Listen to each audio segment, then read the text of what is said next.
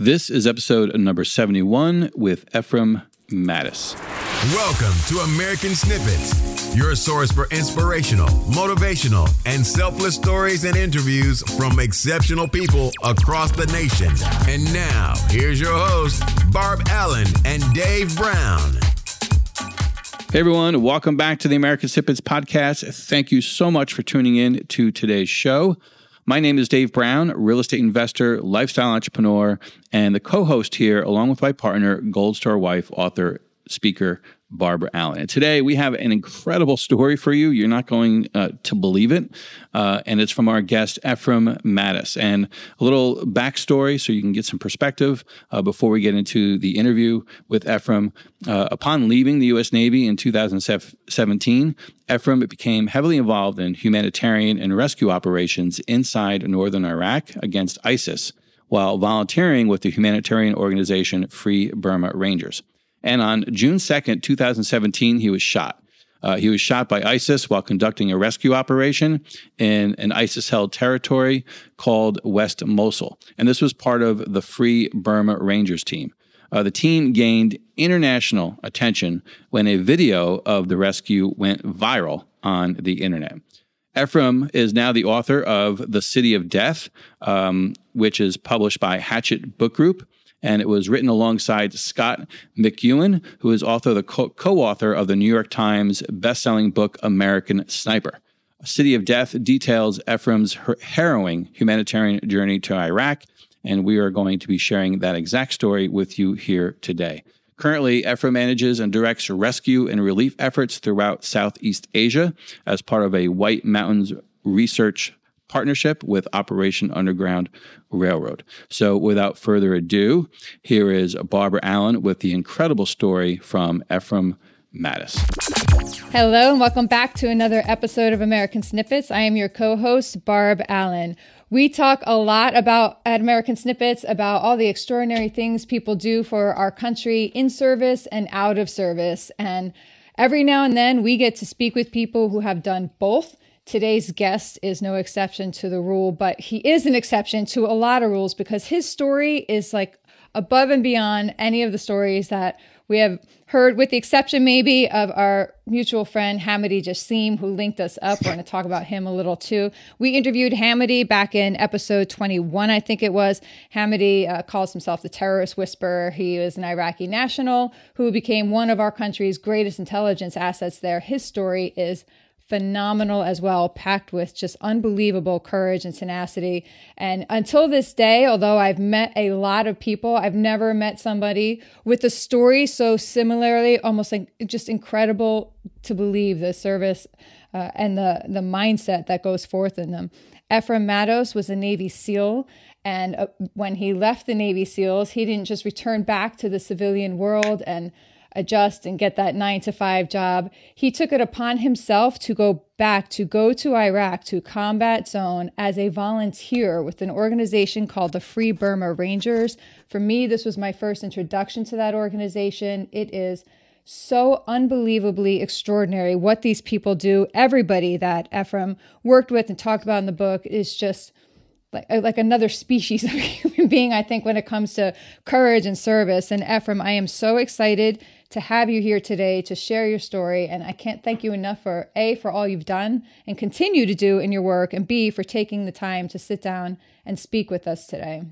Well, it's a pleasure to serve. Thank you for having me on. I appreciate it. Yeah, no. So um, our friend Hamady, I, am not sure how how you met him or, or know him, but uh, he you clearly know his story as an Iraqi national. And so I found the tie between you guys and what he did. He speaks about the Iraqi National Army in such a different way than you speak about in, you know, in your book and in your service. I'm so excited to get to all that. Can you take us from the mm-hmm. beginning though? We're going to we're going to rush through. I know you're a Navy SEAL and we're not going to spend too much time on that, but I do want to talk a little bit about your background because it's important. You were just 19 years old when you uh, Yes, yeah. I was 19 years old when I when I started going through through yes. Hell Week, but uh, I actually enlisted in the Navy when I was 17. Yeah. Shipped off to boot camp when I was 18, and then um, did the the bulk of SEAL training when I was when I was 19 years old and turned 20 uh, right before graduating. I mean, and so even before that, I have your book. I'm gonna hold the book up here for the video version of this. People, you know, podcast won't see, but on YouTube you will be able to see it. Uh, this book, I like blew through it, but I had to go slowly too because I wanted to take notes. It's amazing, and so I'm going to ask you a lot of questions that I pull from this book. And absolutely, in this book, you talk about growing up in Milwaukee in a middle class mm-hmm. family, and you were in a devout Baptist family. I grew up in a devout Catholic family with strict regulations and rules and policies. And so I really identified with a lot of stuff what you talk about here in terms of their traditions and protocols and practices. Can you tell us a little bit about um, some of that faith that you were raised in and how it mm-hmm. impacted you and carried you further? Absolutely. So, first and foremost, um, I think the morals and values that were instilled in me as a child, I'm, I'm extremely grateful for all of that. So I have to make that abundantly clear because yeah. uh, I don't want I don't want people to think that um, you know that I hate religion or hate God or anything like that. No, I'm actually I'm, I'm actually very grateful for how I grew up. It was a bit strange, um, and I chose to go another route. But so growing up, you know, we were independent fundamental Baptist, um, which which basically just means that you uh, you follow sort of the old traditional rules. Girls can't wear pants. Um, you can't go to movie theaters, things like that. And I talk about it in the book City of Death about about about a few of those things. You couldn't listen to music with like drum beats in it because that was considered, you know, having sort of like a satanic influence. And again, a bit strange, but very well meaning. And these were really, really good people. But right around the age of 15 or 16, um, I started to question things.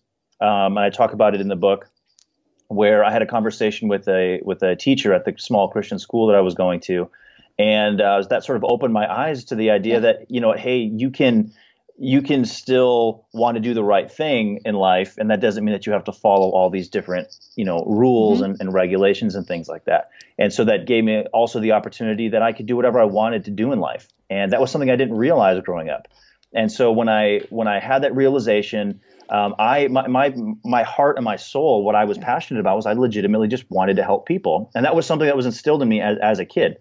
And so I wanted to help people. And so I figured the best way I could do that was I wanted to go join the military and uh, go go be a SEAL. That's what I that's what I set out to do. Yeah, and and I love that, and I think it is so important, especially with everything going on in this country today, and how religion is sometimes weaponized uh, to, for people's mindsets to be turned or called this or called that. I carried the same thing out of growing up Catholic that you carried out of growing Baptist, where I it the rules and regulations, the lifestyle, it was not a good fit for me. I I questioned a lot of it and the policies didn't make sense. But the faith is something I think is so important to, to understand. And I like how you talk about this, that you can extract faith from a religion. And I think there are so many people that have the same tenets of faith, no matter what religion they practice, but mm. it gets so clouded by the protocol and religion. Like you can't.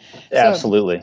So I, I just love how you how you mentioned that. I've never like read another book where somebody talks about that, and I was like, mm-hmm. oh my god, yes. And so, I, well, one, one comment on that yeah. is, you know, it, it, says in the Bible, um, and I'm, I'm, I'm, paraphrasing, but true yeah. religion is, is helping the fatherless and widows. That's what religion is. All the rules, all of the all of the other things that people add in, that's that's not that's not in there. That's not what that's not what being a, a good person is all about. It's about it's about helping people who can do nothing for you, the fatherless and widows, as as it says in like the New Testament. So I think that's that to me is what was what true religion is. Yeah, yeah, no, I love that. And you took that to an extreme. I mean, you pushed through. There were a lot of people in your community and your family that were not happy about you deciding to become a SEAL. And even at the young age, when a lot of people would kind of buckle under pressure and go this one way, you just found the strength to stick to your convictions and train yourself hard so that you could get through this. And then mm-hmm. you were knocked out with stomach flu and all that. I mean, it was just so impressive. I'm a mom, right? I have kids who are okay. who, who, are now the age you were when you did all this, and I'm looking. Okay. Like, so for me, it's like, oh my god, like my kid gets the flu, and I'm like, oh, you know, maybe you should sit down on the couch. I'm going to take care of you, all this stuff, right? And you're like, uh-huh. well, I'm going to go through SEALs training with the flu. I think that's just so extraordinary, just so cool. So you you know did your time in the SEALs, you served honorably, but that wasn't what you felt called to do specifically for the rest well, of your I, life.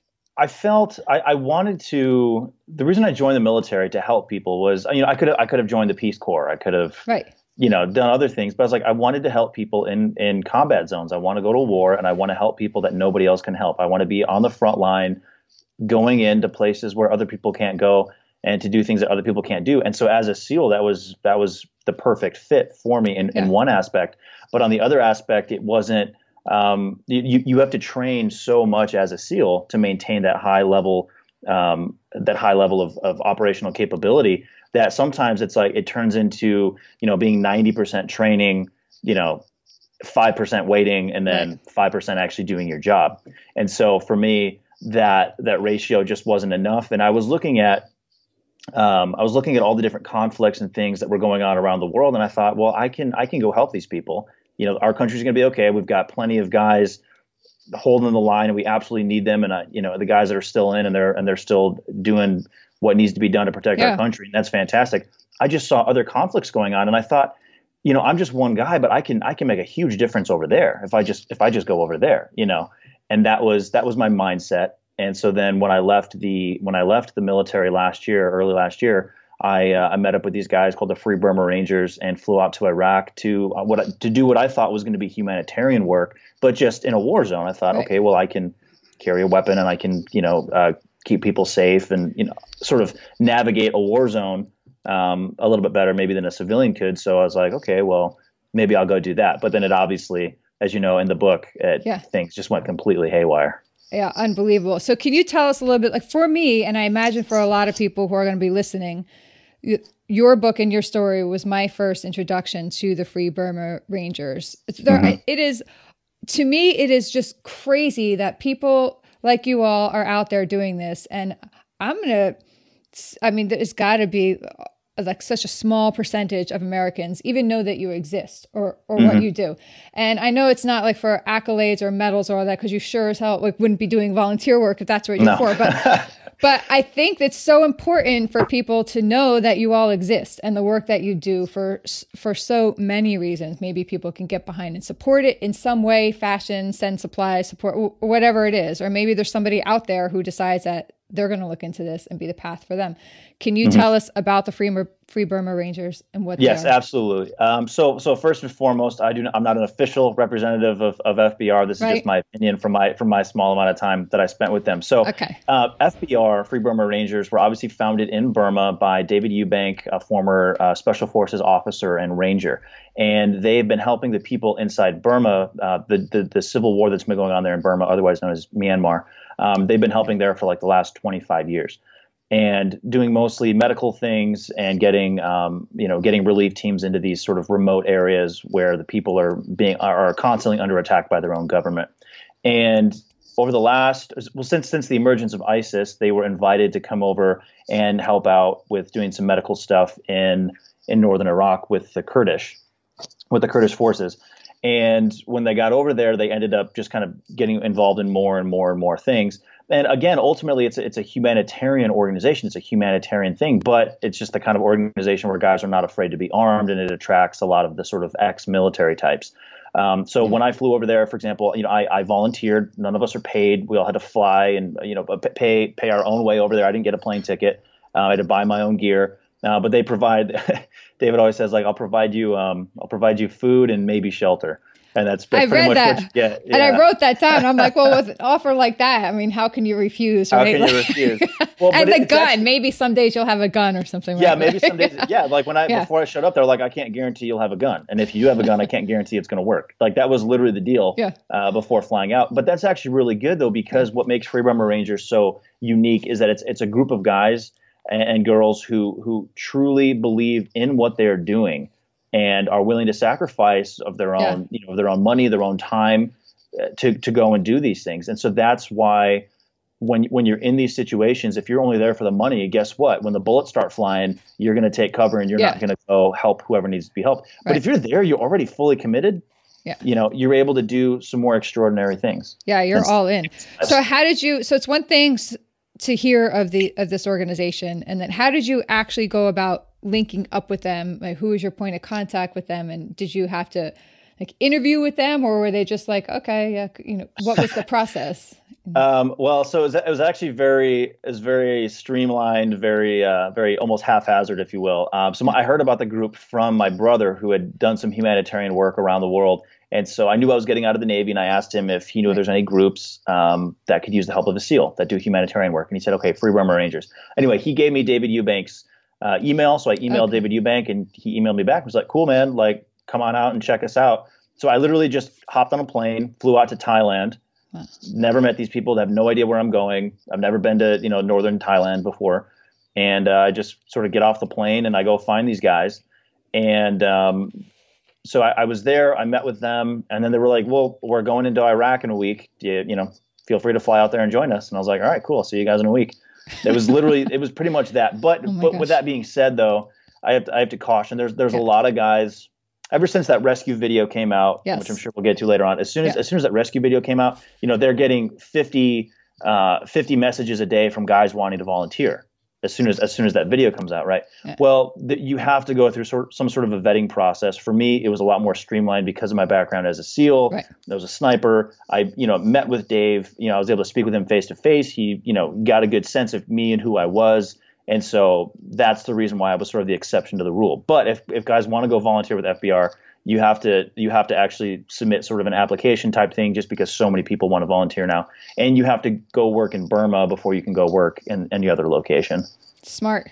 It's almost like yeah. they've done that before. Yeah. yeah, yeah. They, they took a risk yeah. on me, uh, but it just it ended up being the the right timing and the right fit, and it was it was good. You know, David's former special forces. I was SEAL, so it was just kind of a kind of a natural fit. Yeah. And so the official mission, as it was in the book anyway, of FBR is to organize and assist in relief efforts so that the men of, oh, oh, your mission, so that the men of the 36 could care for the people they just liberated. That was your, right. that was right. your specific mission in Iraq. On, on paper, it sounds like, like uh, those words don't really do it justice to mm-hmm. what what the actual experience was. You know, it sounds like okay, we're going to go support yeah. these people so that you know, it sounds like you're like back mm-hmm. here handing out supplies or something so that they can take yeah. it up. But support well, that, that is means like yeah. Well, absolutely. That that is that is the mission. Right. That was that's what that's what I thought I was getting into. Right. And but you know that that word support um, has a lot. It's very can, flexible. Well, absolutely. yeah. And and I'll tell you what, like when it when it comes down to it, when yeah. the bullets are flying, the chips are down, people's lives are on the line. You want to know what? You're not going oh, I'm not going to go help you because my mission is to stay back here and hand out, right. you know, water bottles. No, no, no. Right. You're going to go and do what needs to be done if you have the skills done. to do so. Yeah, and I mm think I don't remember the exact line that you had in there, but it was something about like how in those situations when you're pushed to the brink, when that's how you rise above your humanity to, to do something more noble. I love that line, and I think that just so accurately portrays what all of you. I mean, every single person that you were over there with is just an unbelievably courageous, strong person that that went and did this. From the people that were sh- using themselves as shields to protect Iraqi, mm-hmm. you know, I mean, yeah. So, I mean, what was that like? You pretty much hit the ground and just went into it. But what you're you're still a young guy, you know, now, yeah. and you were yeah. like younger then. So most people are like going to frat parties or figuring yeah. themselves out or getting kicked out of college at this point in time. But you know, you're over in Iraq as a volunteer and you're mm-hmm. doing, and the way that uh, you write about this in the book, the human lens that you you provided to a lot of people tell about the experience, but don't necessarily open themselves up to share the emotional side of it mm-hmm. as well. And I just, I so appreciate that you did that. And you had a lot of, you went back and forth in the book about David Eubanks, how mm-hmm. you so look up to him and respect him. And yet sometimes mm-hmm. you just kind of want to throttle him because you're like, what the hell, man? Like you're going to get us yeah. killed, you know? Yeah. So, yeah. Um, what is that? what is your relationship with him like now? Do you stay in touch with him? Oh, absolutely. We have we have we have, we have a fantastic relationship. I absolutely yeah. love David to death. It's it's one of those deals where you you get to know somebody so well, and you're in such you know crazy life and death situations with these people that yeah, your the tensions are going to flare. And I and I wanted.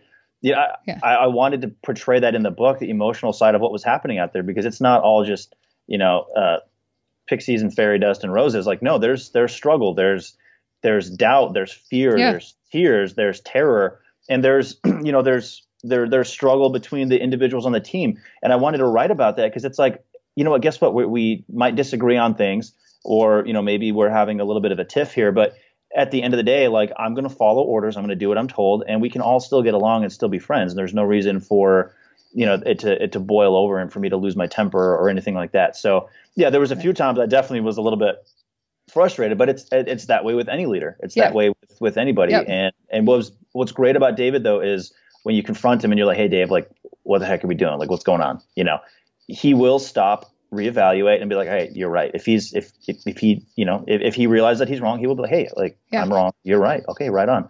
You know, and it's good. So there's a lot of there's a lot of humility there. Dave's Dave's a great uh, honestly, honestly, I can honestly say this: yeah. best combat leader I've ever served under. Yeah, like, and I was going to say, you say that a couple of times. You're like, "That's mm-hmm. a leader I will follow. That's yep, a leader I absolutely. will follow," and absolutely. that I think is something so worth noting as well. There's just so many skills and lessons to to be passed down from this mm-hmm. book and all of this. And he and he took his entire family mm-hmm. into that. Yes.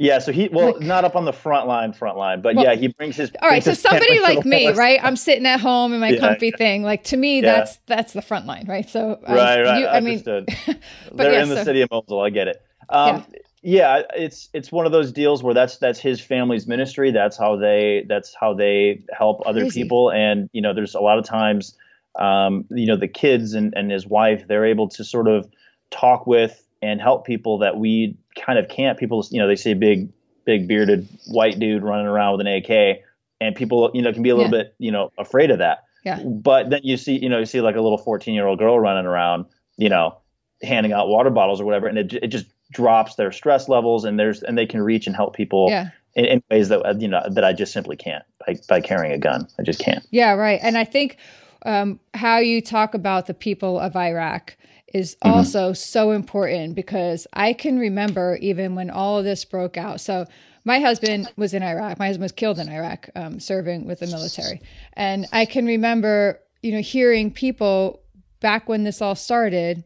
You know what? Just nuke the whole fucking country. They're all they're all evil. Like just nuke the country. And it, it's such a casually offered joke and mm-hmm. comment. Mm-hmm. Like you know that whole country is infested with this. That whole country is this, uh, and just mm-hmm. get rid of them all, right? And so that is another reason why I think stories like yours are so important mm-hmm. because it is so easy for us to get so frustrated at what is going on and why do our men and women keep going over there why are our research like why are our families being obliterated you know for this other culture you know mm-hmm. so it's so easy to just you know, write that blank check and just lump them all in the same category. Can you tell us mm-hmm. a little bit about some of the things about the Iraqi people? You have so many instances in this book. Right? Mm-hmm. We're not going to go through them all, but can you can you pick one of those instances, or maybe a different one that pops to your mind, and just share a story about uh, a couple moments you had with the Iraqi people that kind of stand out in your head that you would like people in this country to know Wow. Well, yeah, like you said, there's so many stories. I yeah. think, I think one of the um, one of the biggest stories that that for me that for me comes to mind, and this is a, this is about a uh, you know a, an Iraqi soldier, right? And as you know, like soldiers, they're no they're no different than anybody else. They just they want to go home and have their family and mm-hmm. you know live a peaceful life. And you know it was it was cool. We had this one guy, um, and I talk about it in the book toward the end. A guy named Zuhair, yeah. and uh, he was an Iraqi soldier who continued to push forward and try and rescue people when the rest of the army was just kind of like hanging back, you know, kind of taking their tea breaks and just they, they fight wars very differently than we do. But this guy would always go up and he would always go forward and he would try to rescue people who everyone else had basically written off for dead. And the morning that we got up and did that rescue, he was out there literally crawling out to people on his belly, you know, because otherwise the snipers will shoot him um, and it was in the same area where I ended up getting shot. And he was he was he was crawling out there to rescue wounded people. And some of the guys who he rescued, this is and this is what's telling. Some of the guys he rescued were ISIS defectors, and he knew that before he went out there to get these people. And that's Crazy. amazing. That's yes. absolutely amazing. You know, right now in, in, our country, you know, with the the political divide right now, we can't mm-hmm. we can't get along for anything. We have so much in common. That's a soldier going out there literally risking his life to save the enemy. Yeah. That's that's amazing. That's amazing. Yeah. And that's the true face of humanity. That's the true face of of, of humanity that you're going to find everywhere. Yes, there are problems in Iraq. Yes, there are issues in these in a lot of these Middle Eastern countries. Oh my goodness, there's there are major problems. Yes, but at the end of the day, like they're still human, and they're still willing to go out there and risk their life to save the life of one of their enemies who's who's who's given up the fight. That's yeah. amazing. That's absolutely amazing. Yeah, it really really is. That struck me too. You talk a lot about forgiveness in in your story too, and how mm-hmm. you were able to. So there's yeah, there's so much. But since you just mentioned it, I want to talk about that video. Um, mm-hmm. So let, there is a YouTube video now out there that's gone viral. Um, mm-hmm. and it is I, I, don't i can't imagine what it must feel like for you to watch this and for your family to watch this i mean because mm-hmm. it's a video of you actually being shot on, mm-hmm. on a mission. So can you tell us, you know, who, what were the circumstances of that event and who shot that video and, and what is it like to have that out there? I, I, I don't know how yeah, I would feel a, about having that thing. out there. Yeah. Yeah. it's definitely a bizarre thing. So, um, basically what happened was the morning of June 2nd, 2017, um, we, uh, our, our small, the, the small frontline team of FBR guys, we went down and we saw Zuhair, the Iraqi soldier I talked about before. Yep. We went down and helped him move some of these ISIS defectors who were wounded uh, into an ambulance and, and evacuate them. And when we got up there, we were at we were at the very front of the Iraqi army front line. We were in front of the front line, and we came across about a four or five lane, maybe six lane highway uh, that was completely rubbled and destroyed. And we saw we saw a couple of bodies, and then we started looking a little bit more, and we realized that there were at the time we thought there were maybe 60 or 70 bodies in the street but in re- reality later on we discovered there were more than 150 oh uh, people slaughtered in the street and the bodies not to be morbid but the yeah. bodies were fresh they weren't yeah. bloated they weren't stinking yet and, and basically we found out that an, uh, isis had massacred these people um, about 24 hours prior wow and piles of bodies on you know people just laying on top of each other dead people's heads blown off. The whole, the, the most, again, I'm not trying to be morbid. I'm no, trying to describe yeah. what we saw. It was yeah, absolutely awful. And, you know, the people who were like in these piles of bodies, it wasn't because ISIS had piled them up on top of each other. It's because they were all running and they all were just dying at the same time and just wow. falling on each other. Anyway, in, in, one of these piles of bodies, um, we saw three children still alive and two men still alive. And they're maybe 100 yards away from ISIS headquarters. And ISIS owns the high ground on two sides of where they're at. So they own the flank and they can see down and see mm-hmm. these people. And they were they just left them. They just left them to die. These kids up the kids wow. would get up and they'd walk around and they'd they'd look they'd search the bodies for food and water and then they'd sit down and so we're watching this and of course I I you you grow up in history class and, and, and you and you look at all these black and white photos of Nazi massacres or maybe something about the Khmer Rouge in Cambodia, you know, and you think, oh, that I'll never see something like that. That that's history that used to happen. That doesn't happen anymore. And I, I remember when I saw this, all I could see was the black and white photos of, you know, all these mm-hmm. massacres that I'd seen photos of, you know, during history class. And we knew we had to do something. We knew we had to go in there and we had to get these kids out. There was no, there was no like ah like maybe we're not going to go. There was we were going to go. Yeah. And long story short what ended up happening was um, the american military actually put a drone overhead saw what was happening and agreed to give us a smoke screen from an artillery unit stationed several miles away. And so this artillery unit started firing um, um, white phosphorus um, rounds that would basically explode in air, and then they send a bunch of balls of fire into the street, creates a big cloud of smoke. And so they they started firing these artillery shells to to sort of blind ISIS. And then the Iraqis gave us one tank uh, t- for us to run behind, and there were five of us who went out there behind the tank. It was David Eubank, Sky Barkley, a former Marine, uh, our Assyrian interpreter uh, named Mahmoud, and then a guy from Burma uh, who was there. He was the one filming. Uh, he was there to document human rights abuses and stuff. Okay. And uh, his name, we call him Monkey. Uh, he's from Burma. And I was, and I was the fifth guy. and we got out behind this tank, and it drove out into the highway. And the rest of us sort of used the tank as cover. But immediately, immediately, op- uh, ISIS opened fire on us with machine guns and mortars. So the machine gun rounds, they, they can't quite see us, but they know that we're there somewhere. Yeah. So they're just spraying these they're just spraying machine gun rounds through the through the smoke, and you know bullets are just ra- you know impacting at random. And we're you know right next to the bodies of all these other people who've just been shot by ISIS. And we have to you know we're like running around their bodies trying to get down the street. So the the uh, the the Iraqi army tank takes off and drives straight toward ISIS position straight toward ISIS headquarters. And we charge down the street falling right behind him and I was terrified. I talk about this in the book City yeah. of Death. I was absolutely terrified. I I was literally on the border of going into shock because you're literally charging down a machine gun nest. There's dead people everywhere. You're watching the bullets smack into the ground around you, and there's nothing you can do. And then on top of that, they're also dropping mortars behind the tank. And so, Wild. you know, I, I watched one. I just watched one blow up like right behind us. None of that was caught on video, but I watched this mortar blow up right behind us. I'm like, this tank doesn't even pro- provide us cover. Right.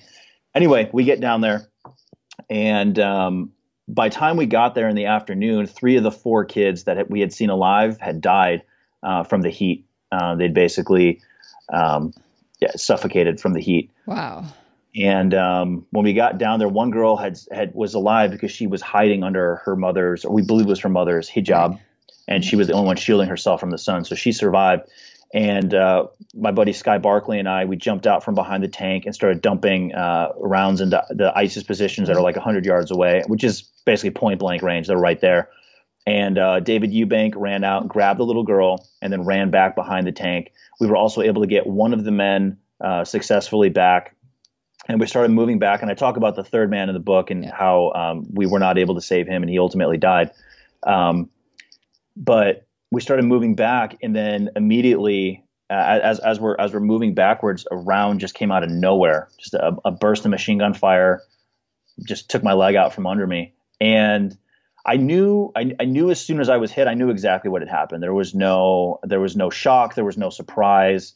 I mean, I was startled, yes, but there was no shock. I, I knew exactly what had happened because um, we were all expecting to get shot. We were all expecting, okay, at some point, one of us is going to take a round. One, yeah.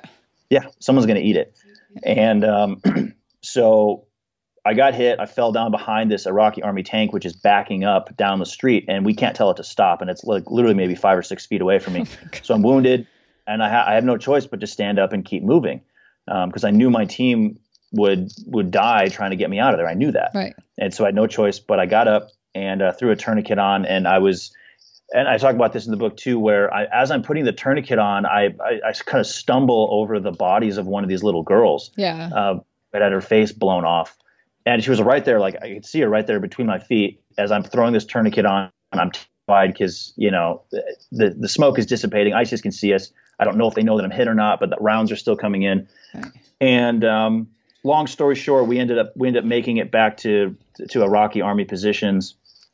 And um, so to answer the second part of your question, yeah, a few days later, I was back in sort of in our safe house in Erbil, um, one of the cities there in northern Iraq, and um, one of the guys came in from the field, uh, a journalist who was out there uh, by the name of Bernard, and uh, he showed me some of the videos. He's like, "Hey man, you got to look at these videos." And so it was the videos of the rescue.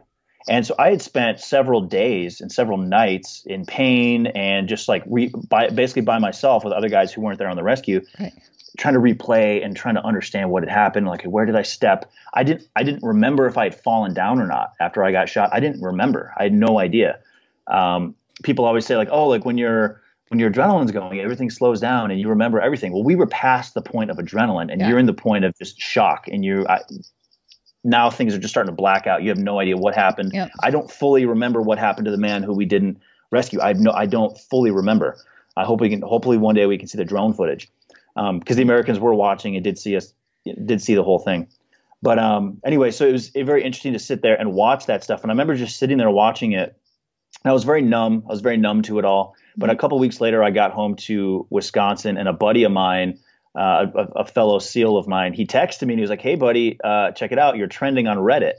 And I was like, "What are you talking about?" So he sent me the link, and sure enough, the video of David running out and grabbing the little girl while Sky Barkley and I provided covering fire uh, had gone had gone viral, and it was all over the place. Fox News, CNN, everyone was showing it, and um, it was it was very. Um, it's it, it's interesting because that was the worst day of my life in so yeah. many ways, and some of the worst moments of my life, getting shot and and, and all that stuff.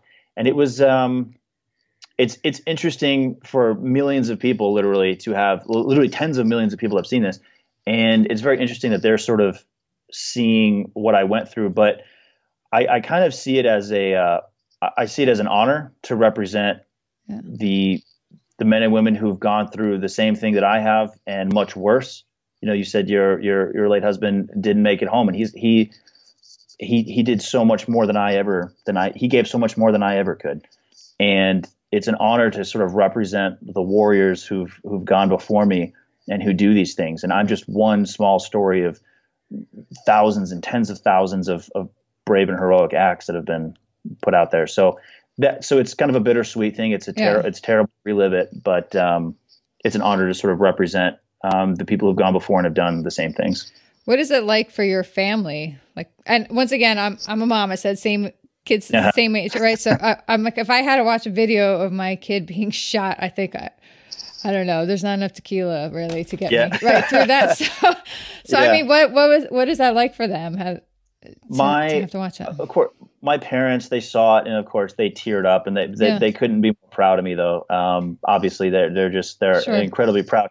I'm sure it's I'm sure it's difficult to to watch that. I think that's a question you'd have to ask ask my mom. But um, you know, is is interesting. I, I I refer to my mom. She's the ultimate Spartan mother. Yeah, I truly. love that you said that. Yeah, yeah, she she is. She's just yeah. absolutely phenomenal. You know, she's just a simple Midwestern lady homemaker who when it comes time for her sons to go overseas and help other people, she says, you know, with tears in her eyes, all right, go help those people. She's never once right. asked me to back down. She's never once said, right. be safe, be careful, don't do what you got to do. She's never ever told me to like, you know, don't be a hero. She's never said anything like that. She just says, go help these people, go do what you can do. These people need you with tears in her eyes. And that's and and it's amazing, that's, absolutely yeah. amazing. Yeah, that yeah. that is an, a whole other level of strength. and and support amazing, yeah. to do that and to know. So, I guess maybe for you being over there, knowing that your family felt that way, did that help you? Like you know, you I, describe I, I, in that incident, like my family will understand and they know, and it seemed like that almost kind of brought you some peace, knowing that they they understand. Yeah, I, I think that's that's part of it but but to be honest, when you're out there, you I, I honestly for, for, me so much I, I didn't really think about my family before I went it because it was like I, I did think about my I thought about my family you know in fleeting moments and I was like all right like I talk about that in the book I was like okay right.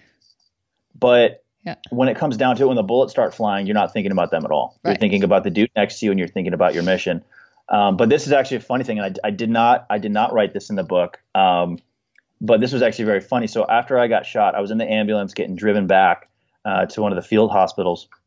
This was right after I got shot, like yeah, right after it happened. Immediately after, yeah. And uh, I text I texted my mom because I actually had cell phone service in Mosul, and so I texted oh my, my mom and I said, "Hey, mom, I don't like don't freak out, but um, I just got shot in the calf, and I'm I'm okay, everything's fine." And then her response to me, like this is hilarious. Yeah. Her response to me was, "At least you didn't get shot in the bull." calf. I, I get like, it. I'm sitting there, I'm just like, oh my goodness, this is the most hilarious she... woman on the planet. And nobody like that was her response. Her response yeah. to me was at least get shot in the bull. And uh, my brother good was for in, her. Yeah. Yeah, and my and my brother was in Mosul at the time as well. Um, he was helping like drive the ambulance. You know, not involved in the frontline fighting, but you know he's involved in the ambulance, and his ambulance was getting shot up all the time. And he he's he's an incredible hero as well because and he, and he but he had he had no mil- prior military experience. That's right. a whole nother tangent. Yeah. Um, but anyway, she she called uh, she called him and was like, "Hey, is he all right? Like, what happened? Like, what's the real deal? You know?" And he was yeah. able to tell her it's fine. He did just get shot in the calf, not in the bull. Mm-hmm. Everything's fine. So yeah. Oh, that's that's mom's awesome. Yeah, yeah, that is awesome. Awesome, awesome. A couple more things I want to get through. Some things, mm-hmm. some you know thoughts and insight that you offer in your book. You talk about coming home and so I spent years working with veterans as a as a professional and then in the community that I've built up over the years like it's what I do and so I hear a lot and I know a lot about PTS or PTS. Some people call it PTSD, some people call it PTS. You are the first person that I've ever seen break it down into the two parts that you broke it down into. And for me, that is something I hope that everybody reads and it, it, just seems so clear when you when you wrote that how you separated between what you call you know shell shock like there's the two phases like the the first when you get back and you physically, you know, your body's there, but your brain needs to catch up. And it makes mm-hmm. so much sense how you describe that. Can you tell, can you explain it in your own words rather than me just paraphrasing what you wrote? Yeah. You know, yeah, absolutely. Book? Absolutely. Well, I think you were, you were already hitting it right there on the head. Yeah. So there's, you know, people always use the term PTSD, right? D right. stands for disorder. Right. And what I talk about at the end of the book uh, is about how when I, when you come home, there's a, there's a readjustment period, right? You you are you are spending so much time as a soldier in an environment where people are trying to kill you, and your body adapts to that. So you your senses are heightened. Yeah. You sleep, you know, you you sleep you sleep a lot lighter. You know, things that may have uh, warned of danger in, in, a war zone, like dogs barking, babies crying, different things like that, people screaming. You know, that was something that would have, you know, made you raise your rifle up and like get ready for a fight. And that's so when when you come home, your your body has returned home from the war, mm-hmm. but it takes it takes your mind a little bit of time, and especially if you've just spent a year over in Iraq. Right. You know, like some of these uh, some of these guys have to do, like that's insane. And then they were supposed to come home and just everything's fine. Snap out of it, yeah. Yeah, it's not. It's it's going to take some time. So I, I, my message to veterans is like, okay, that's completely normal. Okay, you're coming home, you're gonna you're gonna have headaches. it's gonna you know you're gonna sleep lightly. You're gonna jump when you hear kids scream and dogs mm-hmm. bark, and if, if you hear an explosion, like guess what? You're you're probably gonna hit the ground because that's what you just did for a year, and that's totally natural. That'll right. eventually kind of go away. But the other side to that is something that I don't have. I don't know the proper medical term for it, and I've talked with other veterans, and so we, we use the term moral injury. Mm-hmm when you were morally injured overseas, this is where the, the real quote unquote PTSD comes from. This is like how, how does how does a soldier who is courageous and heroic in battle come home and start hurting people who he loves?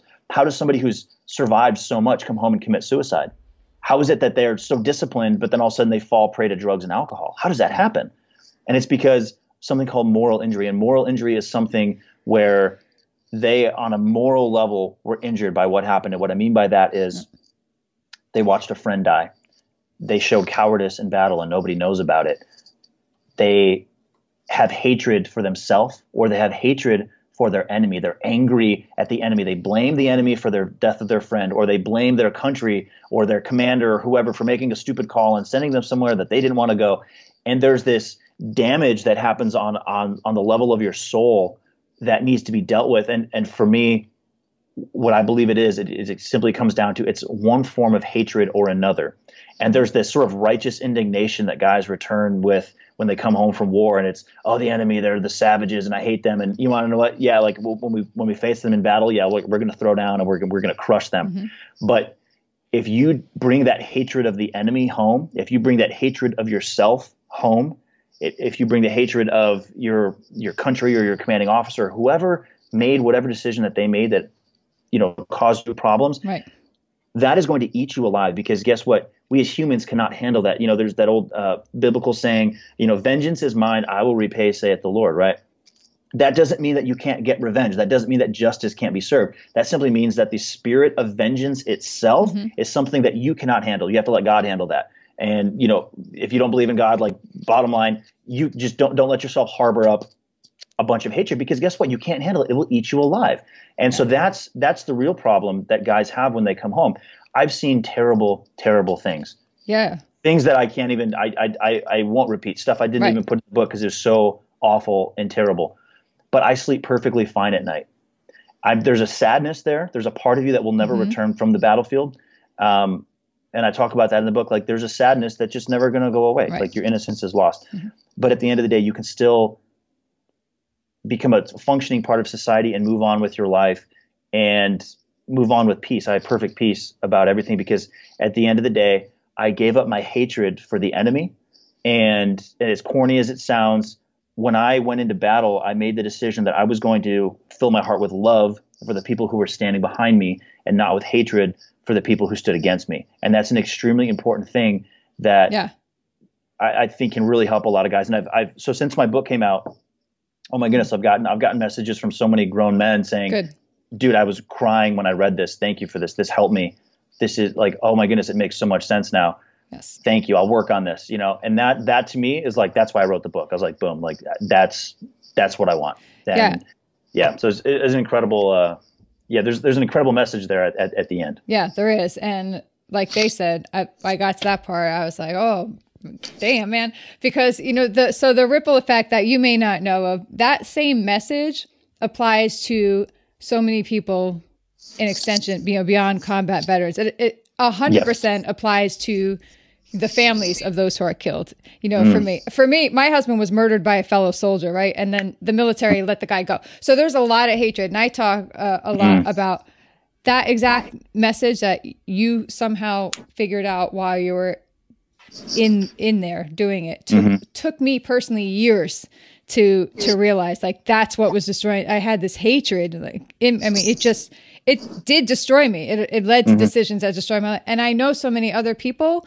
who are going through the same thing. You know, even outside of the military, right? Terrible things happen all the time. People kill each other all the time. And there are families, people left behind, and they're carrying on to hatred for something.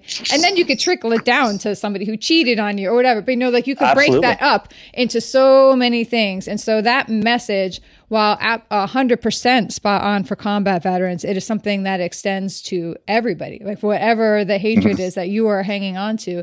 And I think if you had started out the book with that message, maybe it'd be like, oh, that's a good message, right? But by the time you get to the end of the book, you're so mm-hmm. invested mm-hmm. in everything that's happening. And like mm-hmm. I'm I'm outraged for everything that happened over there, right? And I was like angry mm-hmm. when I'm reading this book.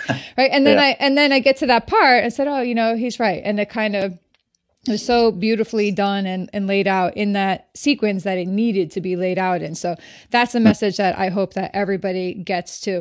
Uh, I'm going to hold up this book an- another time. We're going to talk about one more thing, but this is your book, City of Death, and you wrote it with Scott McEwen. Um, mm-hmm. And I would highly recommend everybody go pick up this book. I'm going to throw out there if somebody wants to leave us a podcast review and t- on this episode, tell us what impacted them the most. I'll buy a copy of this book and I'll send it to them for them. I'll do that for the first five people that leave a review on this particular episode. I'll mail them a copy of your book because I think it's so important uh, to I, I just love this book. so, oh. and I love I love the story. I mean, I hate it and I love it at the same time. Yeah. But yeah. but before we go, I want to give you a chance to talk about the work that you're doing today because you didn't even just stop.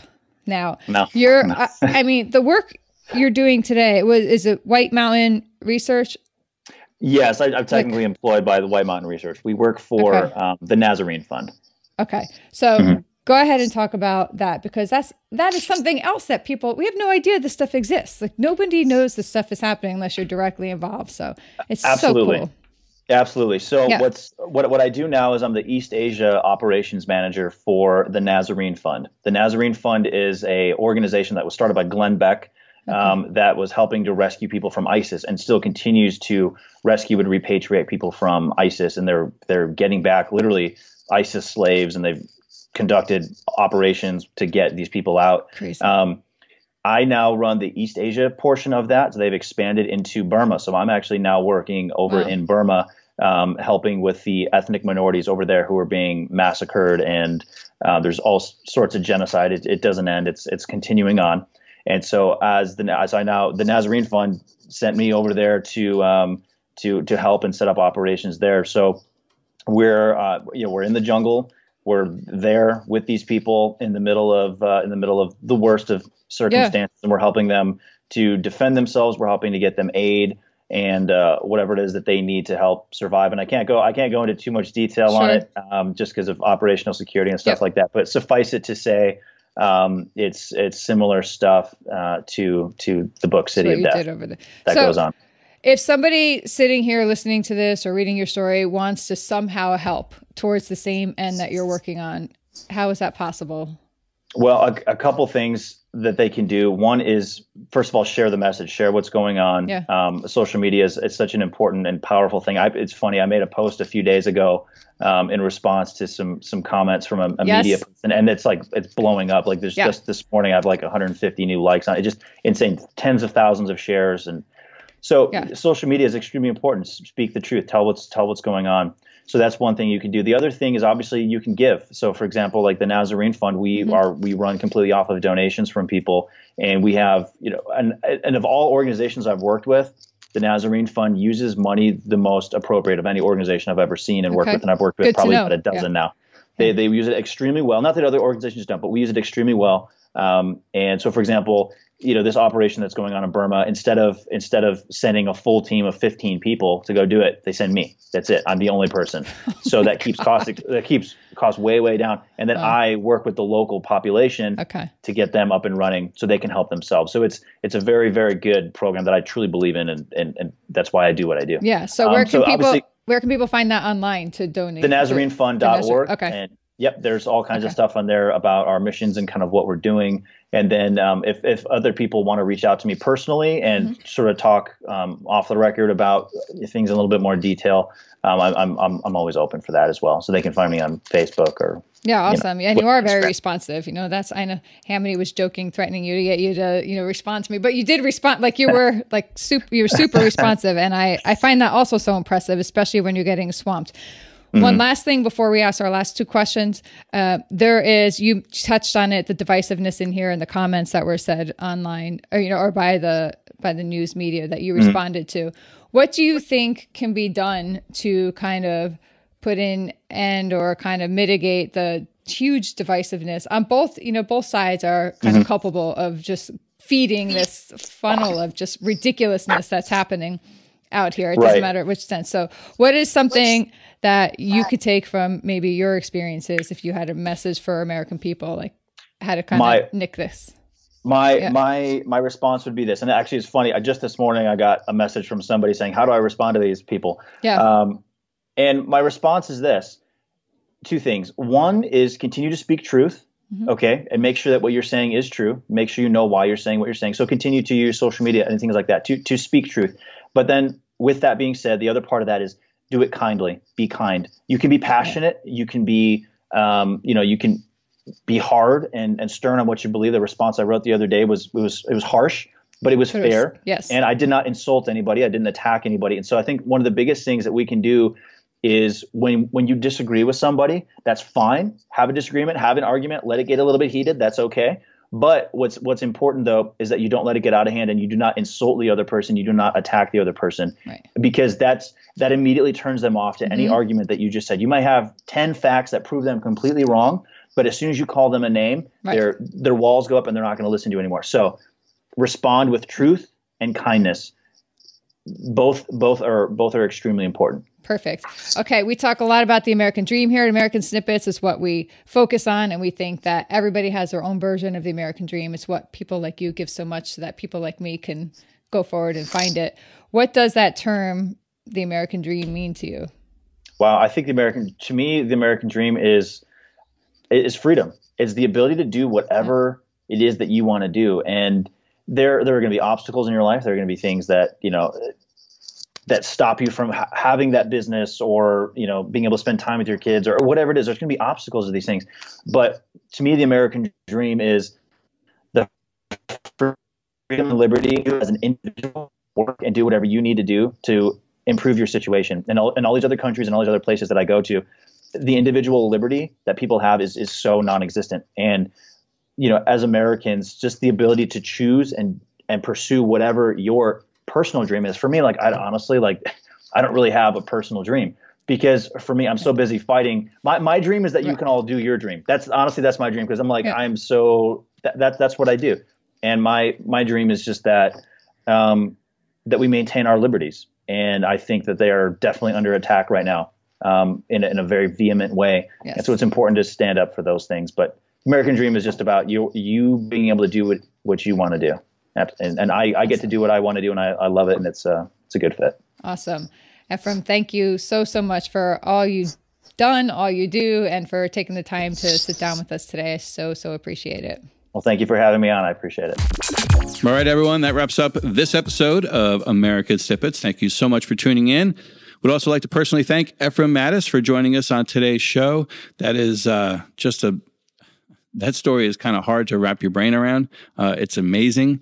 And if you enjoyed uh, Ephraim's story, you got some value out of today's episode, you want to learn more about Ephraim, you want to follow him uh, and read the full article that we did on him and his story, uh, just head on over to American Snippets and check out episode number 71.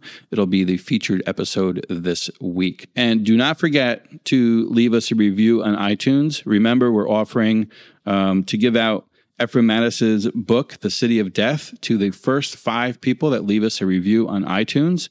Uh, we will uh, purchase this book and send it out to you directly. So if you want a copy of Ephraim Mattos's book, The City of Death, go on to iTunes and leave us a review. Don't forget to share this episode on social media. You can find us on America on uh, Instagram, Facebook at American Snippets. And remember, don't let our stories just inspire you. Let them propel you into action in your own life. Now go out there and show the world how exceptional you truly are. We'll see you next week.